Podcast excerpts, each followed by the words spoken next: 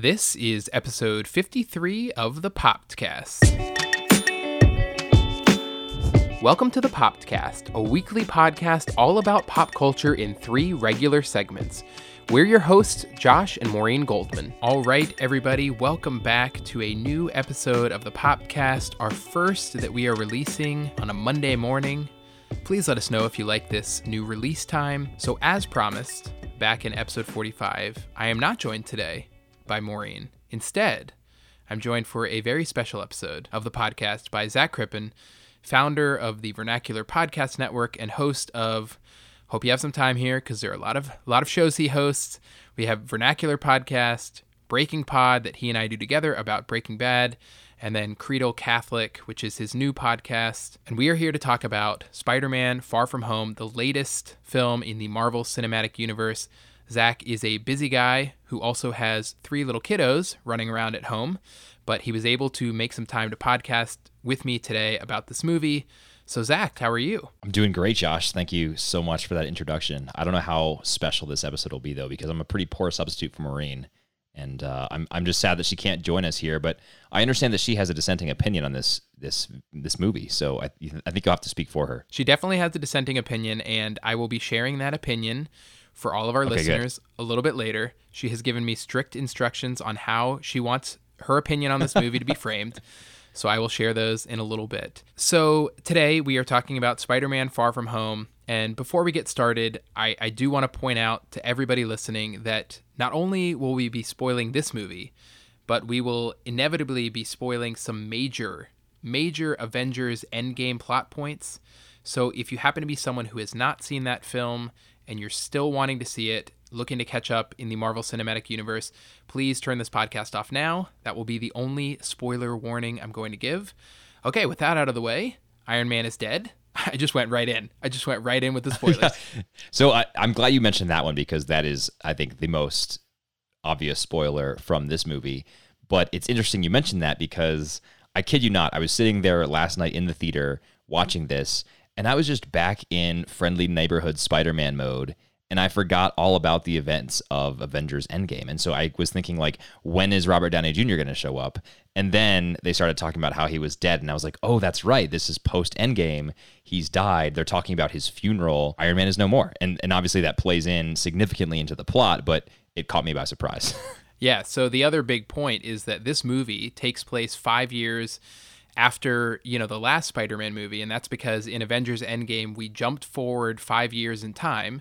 And so Right. this movie just picks up, I guess, a couple months after the events of Avengers Endgame. They don't exactly tell us the, the timeline, but it's pretty close after the events of that movie. because they're still talking about what they call the blip, which is when everyone disappeared and then five years later was snapped back into existence by Iron Man, who had donned the Infinity Gauntlet. So this is the latest. I'm going to give a little bit of background here before we get into our discussion here. This is the latest film in the Marvel Cinematic Universe.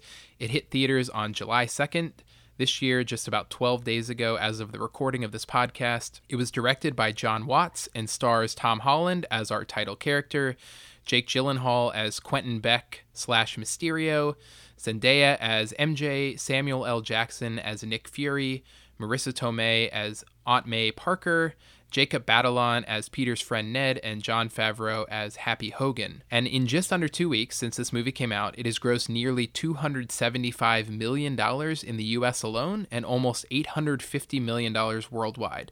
Now, of course, these aren't Avengers level numbers, but they're still massive when it comes to films, and it's certainly enough to justify a sequel as if that's really any surprise. You know, Marvel has their next phase planned out meticulously, and we'll get to that in just a little bit. But before we get into some of the deeper questions about the future of the Marvel Cinematic Universe, let's start with a softball. Zac, I want to get your overall impression of the film, and on a scale of 1 to 10, where do you rate it? Great question. I, I really surprised myself last night with how much I enjoyed this film. I was going into it thinking this is probably going to be a dud. It's going to be too heavy on the special effects. It's going to be. I've talked on this podcast before about how I think Marvel has delved a little bit too much into the sort of cosmic level conflict, and I thought that Far From Home might touch that a little bit. Um, and it was none of that. It didn't do that at all. I felt like we were back in the real Spider-Man universe, and while the Avengers are a reality in this movie in that they are discussed and mentioned and acknowledged. It's certainly not the case that the Avengers play into the plot at all.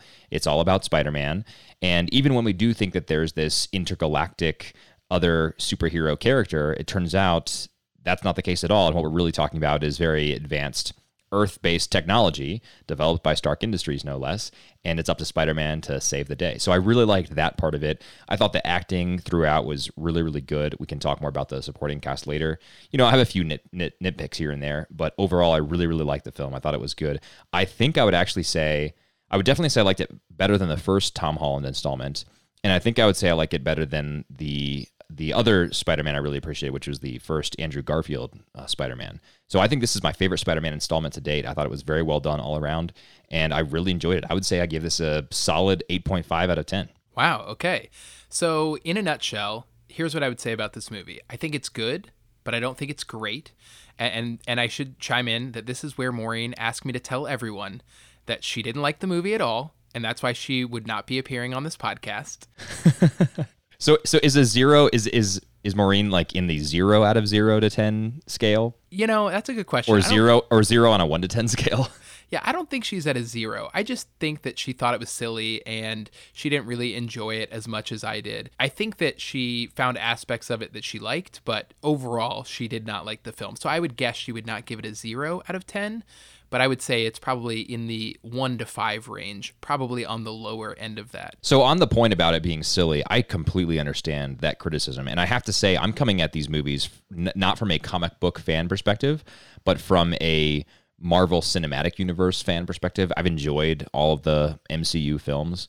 But what I've really enjoyed is when they get overly serious. Some directors have the courage to sort of poke fun at themselves or at the larger MCU for that. And so, for that reason, that's why Thor Ragnarok is my favorite MCU movie ever, because throughout, it's uh, there are so many references to the MCU and just this sort of how how MCU has become so bloated and become ridiculous. And I think you need these characters to be self-aware enough to kind of reflect on where things have gone astray and remind you that this is all a fictional comic book world. And while this movie, this Spider-Man Far From Home, had a lot of those silly moments, to me, most of the silly moments were uh, were for that purpose. They were almost parodies of the larger MCU, while still maintaining direction and plot that I thought was helpful to keep the narrative drive going. Well, I think that's a really good point because one of the things that Maureen has expressed to me about movies like this is that she never really understands why someone who's a teenager is tasked with saving the world. And, right. and this is something that you see a lot in young adult novels.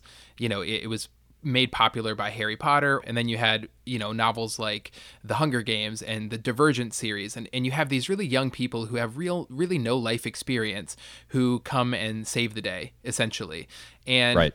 what I think is interesting about these movies is that, to your point, they are aware and, and and Peter Parker as Spider-Man in this movie even makes reference to the fact like isn't there anybody else who can do this? Like I'm just a kid. right, yeah. I'm on a trip with my with my classmates. Like you got to be able to find someone else. Well and the major driver of the sort of plot twist halfway through is that Spider-Man does not want to bear that responsibility. Peter Parker just wants to be Peter Parker and be able to have a normal life, so he tries to pass the reins off to someone else and it goes poorly based on my scale of one to ten, you know, I think I'd give this movie maybe like a six and a half or a seven. And and here's what here's what I liked about the movie.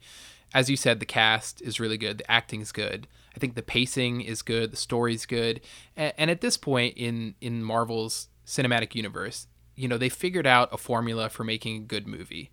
You know, they haven't made a movie in a while that's just been a real stinker like there's something to find in most of their movies that, that you might like. But I heard something described on an episode of one of the Ringers podcasts, their podcast called The Big Picture. They were talking about another movie. But they they talked about this thing that in this day and age where we have so much information and, and details about everything and we have so much hype built up around all of these movies and things that we're living in a world where everything is an expectation game.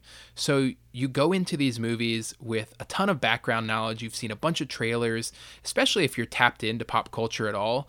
And yeah. then you get something that either meets, doesn't meet, or exceeds your expectations. And so for me, this movie met my expectations, but it didn't blow me away. So there was nothing about it that that stood on, you know, the shoulders of everything that came before it and and I was able to say like this is amazing. This is something that I didn't expect at all. And so it just sort of met my expectations. It was certainly a fun night out at the movies, but it's not something that I would that I would go back to quickly to say I really have to watch that again. Yeah, that, that makes sense to me because A, I don't go to the movies that often, so I don't see previews in the movies. B, I use ad block on YouTube. And see. I don't just like I don't go hunting for movie previews. I sort of prefer going in blind on a movie. So I had not seen any trailers for Spider-Man Far From Home at all before going into that. So I think my expectations were a lot lower, and so it was a lot easier for the the movie to meet them or exceed them. In, in which case, uh, I you know gave it an 8.5. So I think I, I, always say the secret to happiness is low expectations, and I guess that's true in this case. All right, so you really like this movie. Can you give me what you thought was your favorite part of the movie, and then I will share mine. Yeah, sure. I really loved the scene, uh, and and this is again spoiling a lot here, but I loved the scene where. Spider-Man has been defeated by Mysterio the first time. He's totally deflated. He's been literally hit by a train, and he gets picked up by Happy Happy Hogan, the one-time Stark employee. Obviously, Tony Stark's gone, but he's still the head of security for Stark Industries. And Happy Hogan goes to the Netherlands to pick him up, and he's giving him a flight in the plane. They're hovering over a tulip field in the Netherlands, and uh, Happy Hogan gives him this pep talk and basically says, you know, Tony Stark wouldn't have passed you the reins if he didn't have faith in you. You can do it. Uh, what are you going to do about it? You know, and uh, there's some really good dialogue in that scene. Uh, but the sort of capstone in it is when uh, when Spider-Man says he needs a suit, and Happy Hogan points him to the little uh, the the sort of nanotech compartment of the plane where he can make a suit, and he says, "You take care of the suit, I'll take care of the music." And then he goes and puts on uh, "Back in Black" by AC/DC. So it's a clear nod to all of those moments in the Iron Man trilogy. So it's a very it's a uh, very obvious moment of the torch passing from Iron Man to Peter Parker as Spider Man, which I thought was really fun. Yeah, that's a great scene, and even better is when Peter Parker says, "I love Led Zeppelin." Like he doesn't yeah, even, exactly. he doesn't even know. know who sings that song. Yeah. So so my favorite part of the movie is actually uh, the beginning of the movie, and not not the very very beginning before the credits roll. We get a little uh, teaser there of Mysterio in Mexico with Nick Fury and Agent right. Maria Hill. But right after that, we cut to this weird thing, and I actually thought I was like, "Is this a mistake?"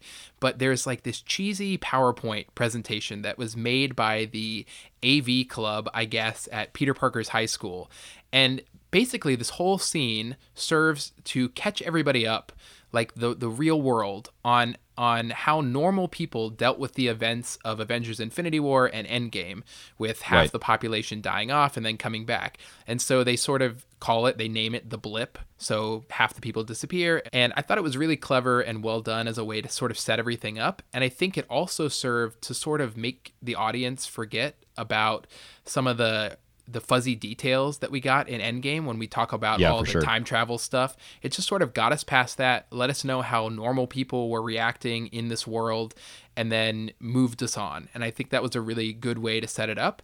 And it was funny to do like the cheesy, the the cheesy "I will always love you" Uh, over top of these like Getty images that they, they didn't even license of Iron Man. I just thought that was really really good. Right. Well, and one of them one of them had the Getty watermark yeah. still. Oh, it was right? great. Yeah, it was great. That PowerPoint started with in memoriam, and I thought it was going to say in memoriam Stan Lee. Oh yeah, yeah. but yeah. Instead, it was in memoriam, and it was all about all about the Avengers characters. Yeah, I sort of knew it might be part of the movie when that in memoriam font was like Comic Sans, and I was yes. like, okay, this was this is clearly supposed to be something here. Right, right. It's it's high schoolers trying to make something for their AV club. Yeah, I will also say that that one of my favorite parts of the movie, I think, is Tom Holland as Spider Man, and we'll talk about him more in just a bit. Yeah. Uh, but he's a big part of why I think this movie works, and I think that this iteration of Spider Man is working so well. Well, another reason why I think this this works so well is it, it's related to my least favorite scene, which I think we can talk about next. And I think that Zendaya does an does an amazing job as MJ. I think the Tobey Maguire, Kirsten Dunst MJ, I'm sure you remember that from the original iteration of these films. You know, Kirsten Dunst I think was likable enough, but she really came across as like a, you know, girl next door uh, type of character, kind of flat in terms of personality, a little bit boring. And I love Zendaya's MJ because she's like quirky and super independent and nerdy. She's the captain of the science club. And it's just a much more interesting character, I think, to balance out Tom Holland as Spider Man. But my least favorite scene was the uh, at the end after the bridge scene when they kiss and there's like romantic orchestral score music going on around them and the camera's panning. And it was just all a bit much for what's really been like a sort of a high school romance all throughout. And I think it was an interesting juxtaposition between Ned and I forget Ned's girlfriend while they're in Europe. But that whole that whole relationship is just like a parody of high school relationships because they're always talking about how mature they are and and all that stuff.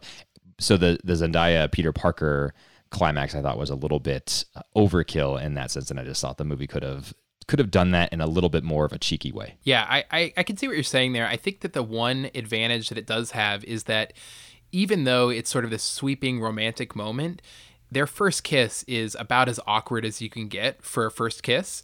And yeah, that's true. That's true. It serves as a really nice juxtaposition between the first kiss that Tobey Maguire and Kirsten Dunst have, where Spider-Man is hanging upside down in the pouring rain, and it's just this like really like adult moment, and and these are supposed to be high schoolers, and so yeah. you know when you're thinking about someone who's having their first kiss, that the the one in Spider-Man Far From Home rings a little bit more true than the one in the original Spider-Man starring Tobey Maguire. Well, on that point, there was a nod to that original moment. I don't know if you remember this, but in the first Spider-Man Homecoming, when he saves MJ in the elevator, he saves he, he saves his class in the elevator, and MJ's among them. And then uh, basically, he's like, "This is your chance to kiss her." But then the elevator falls on top of him. Oh yeah, so yeah, yeah. Does, That's great. Yeah, I, I do appreciate the way they they handle those relationships. It doesn't feel like two 25 year olds pretending to be high schoolers. It, it, feels like high schoolers. And I think that's one of the reasons why Tom Holland is such a good Spider Man because I know he's not a high schooler, but he's he's young enough to look like a high schooler and so he can play the part. Yeah, I definitely agree. We'll, we'll get to him in just a second. But before we jump into him, I just want to I want to give you my least favorite part of the movie and I want to get your reaction yeah. to this because this is a little bit more thematic. And, and the first one is that there, there's two things that that I didn't really love about this movie. Um, the first is that there's a lot of Iron Man in this movie for yeah. for a character that that got killed off in the last movie. And and I don't think that's a bad thing, but the emotional resonance of this film lies squarely on how much you bought into the Tony Stark Peter Parker father son relationship that they built up. Yep. Yep. And so for me, like personally, I don't think they did enough legwork ahead of time to make me really feel like Peter Parker would be as down and out about losing him. I mean, I think he'd be sad, sure, but like world changingly sad, I don't really see that. And and so as a refresher for our listeners, here's a here's a brief uh, reminder of when we saw them together. We saw them briefly together in Captain America Civil War, where Tony Stark recruits him to come and sort of fight against Captain America. We saw Tony Stark appear in Spider-Man: Homecoming, but his his role on that was really to sort of like help Peter Parker learn how to be Spider-Man and sort of like right. You know, it was more like if he did something wrong, slap on the hand. If he did something right, like here's a thumbs up. It wasn't. I didn't really get that father-son relationship. And then they were together in Avengers: Infinity War for a good portion, and then only very briefly at the end of Avengers: Endgame. So that's all we got of them together. And and we're supposed to believe that Tony Stark had this extremely deep father son relationship with with Peter Parker and I I don't really buy into that. Do you feel differently? How, how do you feel about that? No, I totally agree. In fact, I I didn't see Homecoming until this past week. And when I was watching Avengers Infinity War and then Endgame, I heard people talking about this wonderful father son type bond that Tony Stark and Peter Parker had. And I was like, oh, it must just be all in Homecoming. And I just missed it. And I watched Homecoming this past week and thought that that's not there. Like like you said, it's uh, there's a little bit of like an apprentice dynamic, but I don't get a father son vibe from it at all. Maybe teacher student in a little bit, but there's there's not much there. There's not enough, I think, to sustain what they're trying to say in Far From Home. I agree with that. I mean, it really is like the crux of this whole movie. I mean, like it's it's really the driving thing that that pushes Peter Parker forward. I mean, you get this whole moment where he gets Tony Stark's glasses and and he left them to him and only him and and and so I really feel like if you don't entirely buy into that that you're losing something that they wanted you to get out of this movie. So that's my first thing. The second thing, and this is a little bit this is a little bit more you know on the surface but a big part of this movie and and sort of like the villainy of the movie is this idea of fake news and and sort of what you believe and and what are people believing the right thing. And while that's certainly a problem in our world today it's just not something that I really care to see portrayed in a superhero movie where I'm going in Right. to have a good time. Like I don't need to be reminded that when I leave the theater and look on Twitter that I'm going to be seeing people tweeting about fake news. Like I'd, I'd rather go to the Yeah. movie theater and just enjoy a, a fun romp of a superhero and not be like reminded that oh yeah, fake news exists in this world as well. Yeah, I think you're right. That did that did seem a little bit over the top. I think I just sort of tuned that out though. Okay, so let's jump forward to uh, give our thoughts on, on our two main characters in this movie. The first is Tom Holland as Spider Man, and then we'll talk about Jake Gyllenhaal as Quentin Beck Mysterio. So, first, Tom Holland. I, I think we've talked a little bit about what we like about him, and, and I can give a little bit more on that. And, and then, where does he rank for you? In, in the Spider-Mans that we've seen on screen. So we have him, we have Tobey Maguire, and then we have Andrew Garfield. Yeah, I think uh, he's a clear number one for me as far as the ranking. I was amazed to learn that Tom Holland is British and that American accent that he has is obviously not real. Very impressive. I think uh, he's got a couple things going for him. One, a really good actor, uh, and that's not something that hurt Andrew Garfield. I think Andrew Garfield's a really talented actor as well. A little bit better than Tobey Maguire. I just think uh, also Tom Holland's personality is a little bit better than Tobey Maguire's as far as the on-screen persona that he conveys. You know, you as as someone playing Spider-Man, you want someone who can simultaneously convey both gravitas and I'm 17 and still dealing with like high school stuff and girls and all that. Tobey Maguire, especially in Spider-Man 3, which everyone makes fun of, like the, the emo Spider-Man scenes, there's a little bit of emo Tobey Maguire in every single Spider-Man. Um, and Tom Holland just doesn't have that. It's just not in his DNA, I think, to be able to to convey that on screen. So I think he's really good at it. I think clear number one. I mean, I do like Andrew Garfield as well, but I think what hurts Andrew Garfield is he looks a little bit older, so it's a little bit harder for me to believe this is a high school kid who is uh, also dealing with the pressure of being Spider Man. And with Tom Holland, I just I, I buy it totally, a hook, line, and sinker. Yeah, so you would say Tom Holland one. Who would you put as two? I would say Garfield for sure. I mean, um, I appreciate Maguire's path breaking. It does not hold up well against the test of time. I don't think. Yeah, so I had the uh, the same thing written down about Tom Holland about the right personality. I think that's something that is you just have to have or you, or you don't, and I think he has it. I think also one of the things that's a little bit underreported but is super important is that he's he's like the right build for Spider-Man. So he's, Yeah, that's true. He's a little shorter, but he's clearly in good shape. And I don't know if you knew this, he has training in both ballet and gymnastics. And so Wow. when he moves and when he does some of the things like the running and the jumping that's not the flying through the air, you Yeah. really feel like he could be Spider-Man. And I think that's Yeah. something that you definitely do not see with Tobey Maguire or Andrew Garfield. Like all of their movements are either clearly stunt doubles or CGI. And so I think that that's something he has going for him that the other people do not have. Yeah, that's a really good point. I will also say that it, it felt like the web swinging was all really real because I went and saw this in IMAX. Oh, yeah. Uh, I tried to go see it in regular just to save the money, but the only showtime that worked was IMAX, and it was pretty cool. Yeah. Yeah, no, these are these are the kind of movies if you're gonna spend a little bit extra money, you might as well see Yeah. a big movie like this. As I said on a previous episode, seeing Toy Story 4 in, in Dolby big screen format probably probably not worth it. But this movie it's like going to see Roma in IMAX. Oh It's my just gosh. not what you do. Yeah, it's not what it's not what you need. Okay, so let's shift a little bit to Jake Gyllenhaal as the villain, uh, and and your thoughts on him as an actor in this movie, and then the thoughts on Mysterio as a villain overall. Let me just kick this off by saying. Look, I think Jake Gyllenhaal is a great actor. I think he's an extremely likable personality. I've documented on this podcast before that I think he also has an extremely good singing voice, which he doesn't use in this movie, but I think just makes him more versatile as a performer. I think he's really good in this role, and as Zac mentioned, when the big reveal happens about halfway through that that his character Quentin Beck is is not a good guy and not from an alternate universe and is actually a villain, you can tell why he might have taken on this role because it, you know before that it's just like oh he's just another like hunky guy in this like superhero role. But when he has the big reveal you can see that he had some like meat to dig into. And i think that's why he he took it so zac your thoughts on on jake gyllenhaal as an actor and then we can talk about the character of mysterio Yeah, so I, I don't want to diss Jake Gyllenhaal at all, although some of the things I'm about to say may sound like I'm doing exactly that. jake if you're listening to this turn off the podcast yeah, over soon. I'm sorry, Jake. I'm sorry. No, I think I think Gyllenhaal's a, a good actor. I would not say a great actor. Like when I think of the best actors in Hollywood, I don't think Jake Gyllenhaal. But his roles are I don't I don't want to say vanilla, but like he always plays the good guy, right? And I think there are never any big surprises with Jake Gyllenhaal's characters. So what I appreciated about this is as Mysterio, when you think he's the good guy, and and again, I went into this not as a comic book fan, so I didn't know Mysterio was going to end up being the villain. I thought that uh, there had to be a twist coming at some point, and so I sort of saw it coming.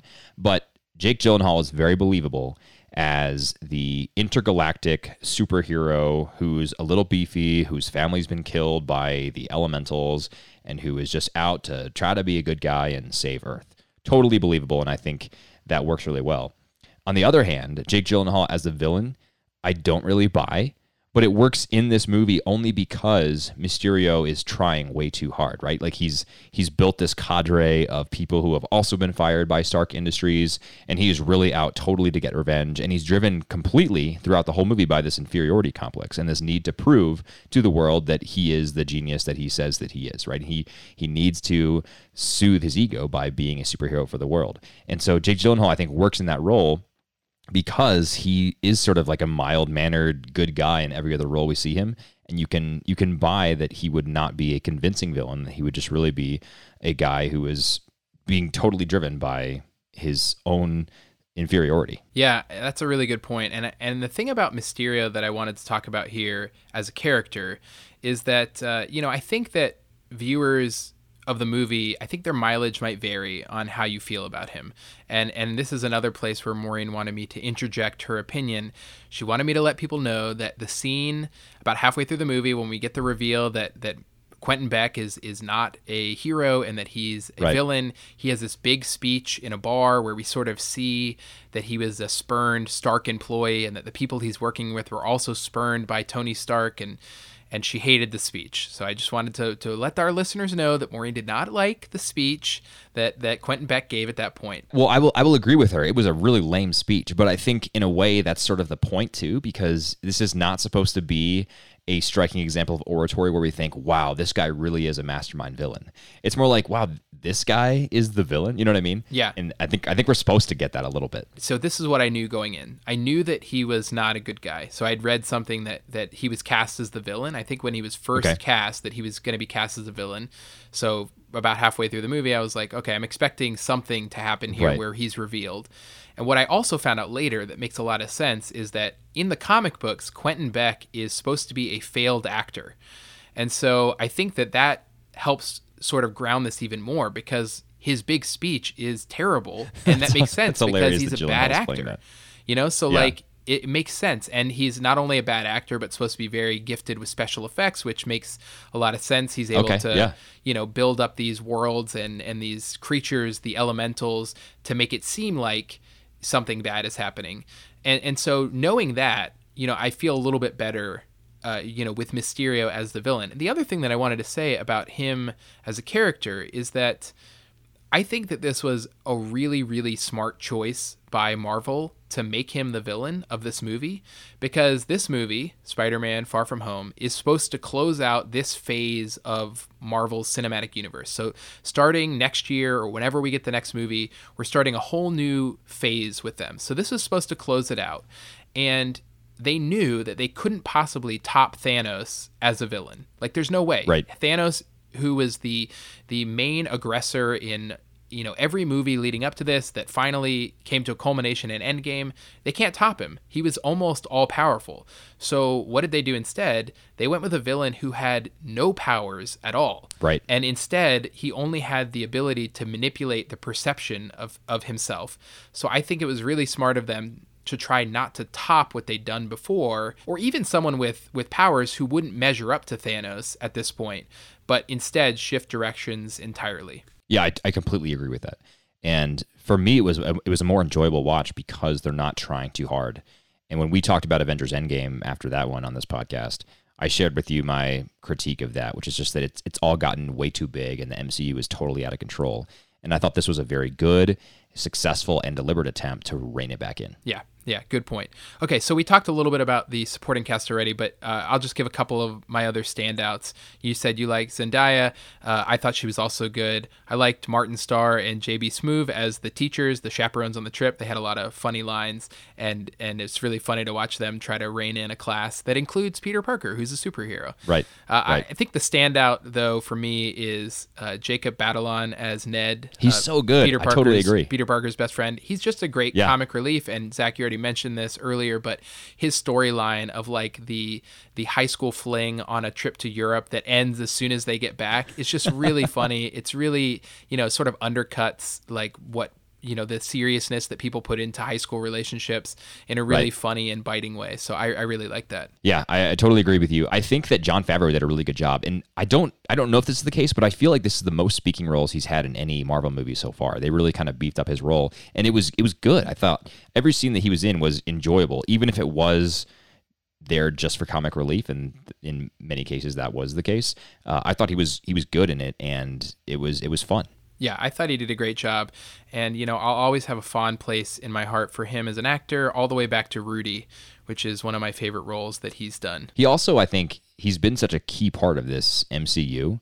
And then I think that was another reason why it was sort of uh, it was you know comforting to see him have a prominent role in this movie because he was in the original Iron Man. To see him have such a prominent role here was like I don't know, there's a little bit of nostalgia, you know, a little bit of uh, it was like um, it was like comfort food. Yeah, yeah, he definitely paid his dues. Okay, so to wrap all of this up, uh, we got to talk about sort of the future of Marvel. Where do they go from here? We talked a little bit about this in the Avengers Endgame podcast, but now that we've officially reached the end of this phase, you know, I want to get your opinion on where we're going to go from here because for me, this movie felt like a really long epilogue to Avengers Endgame.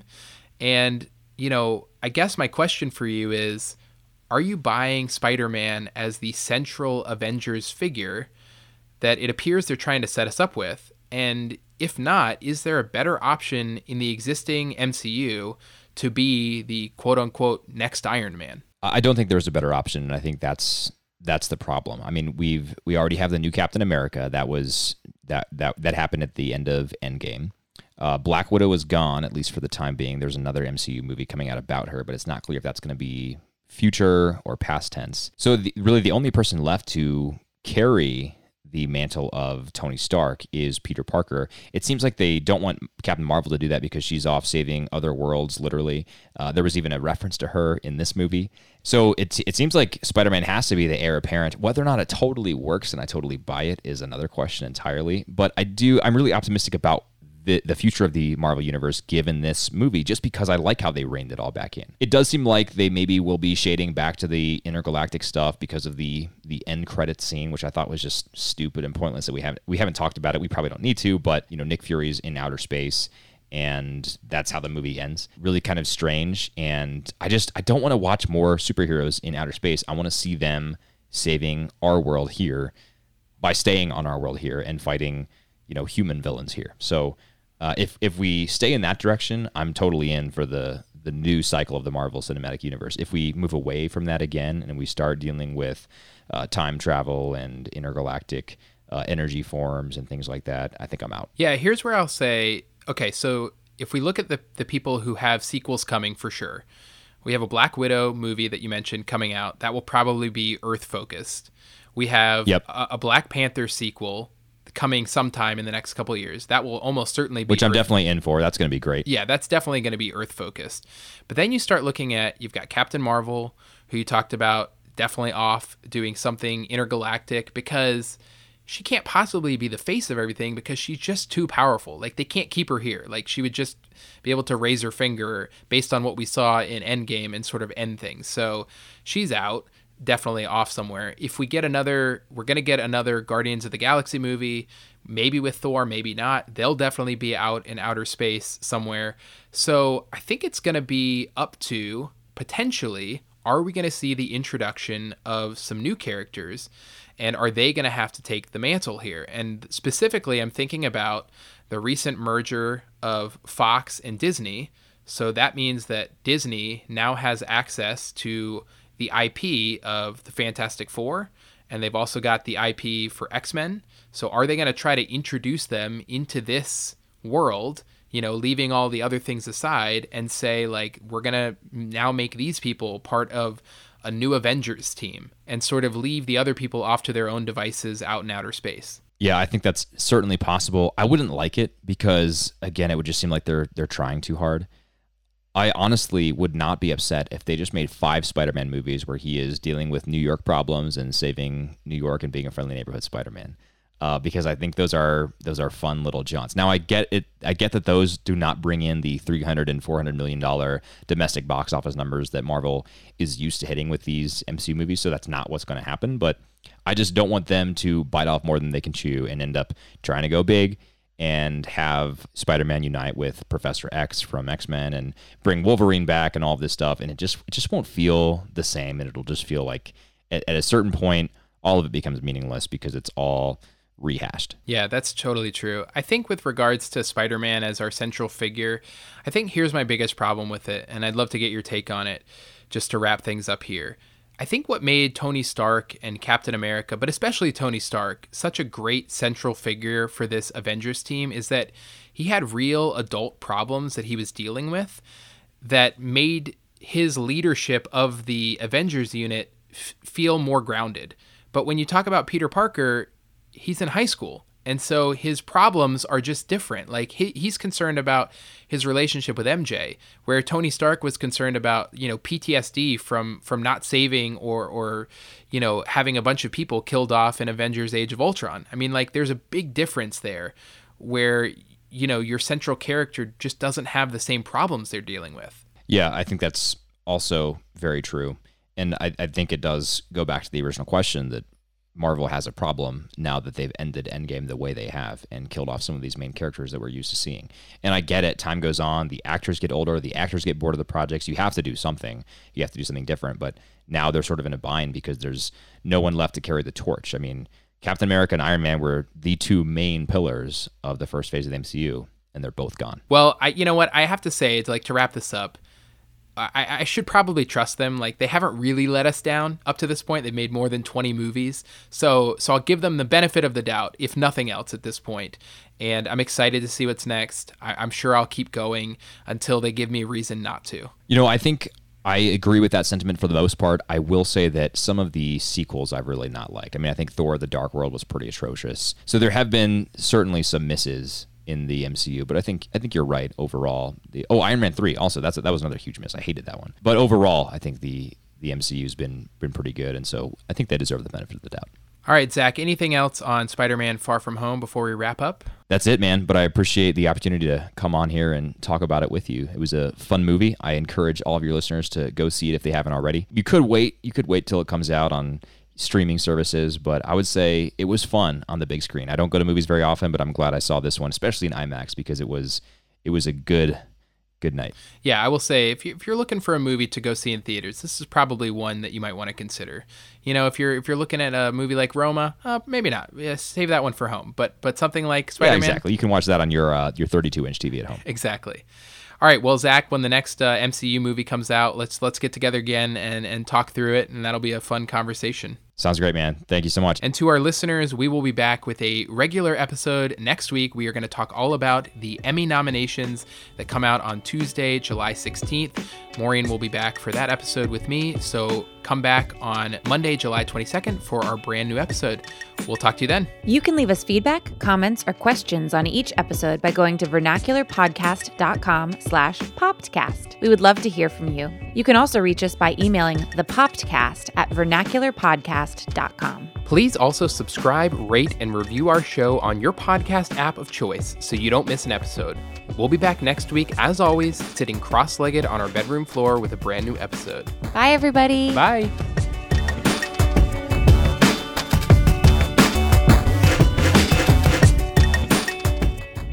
Well, don't forget about Ant Man. We've also got him. He'll probably have another movie. Oh, that's so. true. Paul Rudd can can lead us lead us home to the promised land. Paul Rudd leading us into the next phase of the Marvel Cinematic Universe.